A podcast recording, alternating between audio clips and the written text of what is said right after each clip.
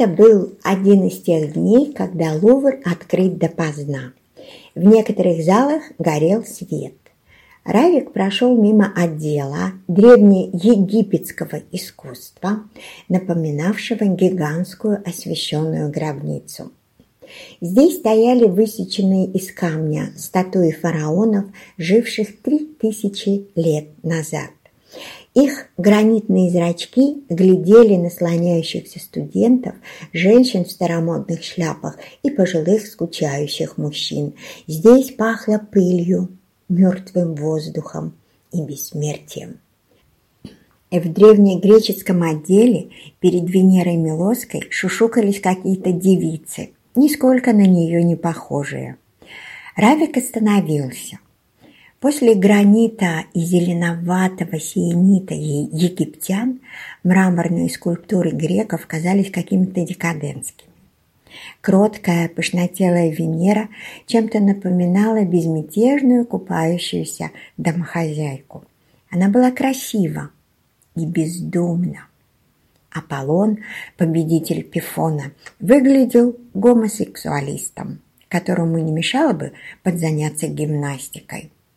Греки были выставлены в закрытом помещении, и это их убивало. Другое дело египтяне. Их создавали для гробниц и храмов.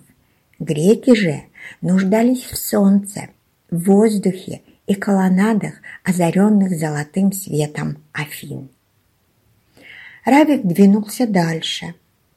Огромный зал с его лестницами холодно надвигался на него, и вдруг высоко над всем воспарила Ника Самофракийская. Он давно уже не видел ее. Когда он был здесь в последний раз, статуя показалась ему какой-то жалкой и неприглядной. В окна музея сочился грязноватый свет зимнего дня, и богиня Победы как бы зябко поеживалась от холода. Теперь же она стояла высоко над лестницей, на обломке мраморного корабля, стояла в сиянии прожекторов, сверкающая, широко распластанными крыльями, готовая вот-вот взлететь. Развивающиеся на ветру одежды плотно облегали ее устремленное вперед тело, и, казалось, за спиной у нее шумит виноцветное море соломина, а над ним раскинулось темное бархатное небо, полное ожидания. Ника Самофракийская не знала ничего о морали. Ее не терзали никакие проблемы. Она не испытывала бурь, бушующих в крови. Она знала лишь победу или поражение, не видя между ними почти никакой разницы. Она не обольщала, она манила, она не реяла, она беспечно парила.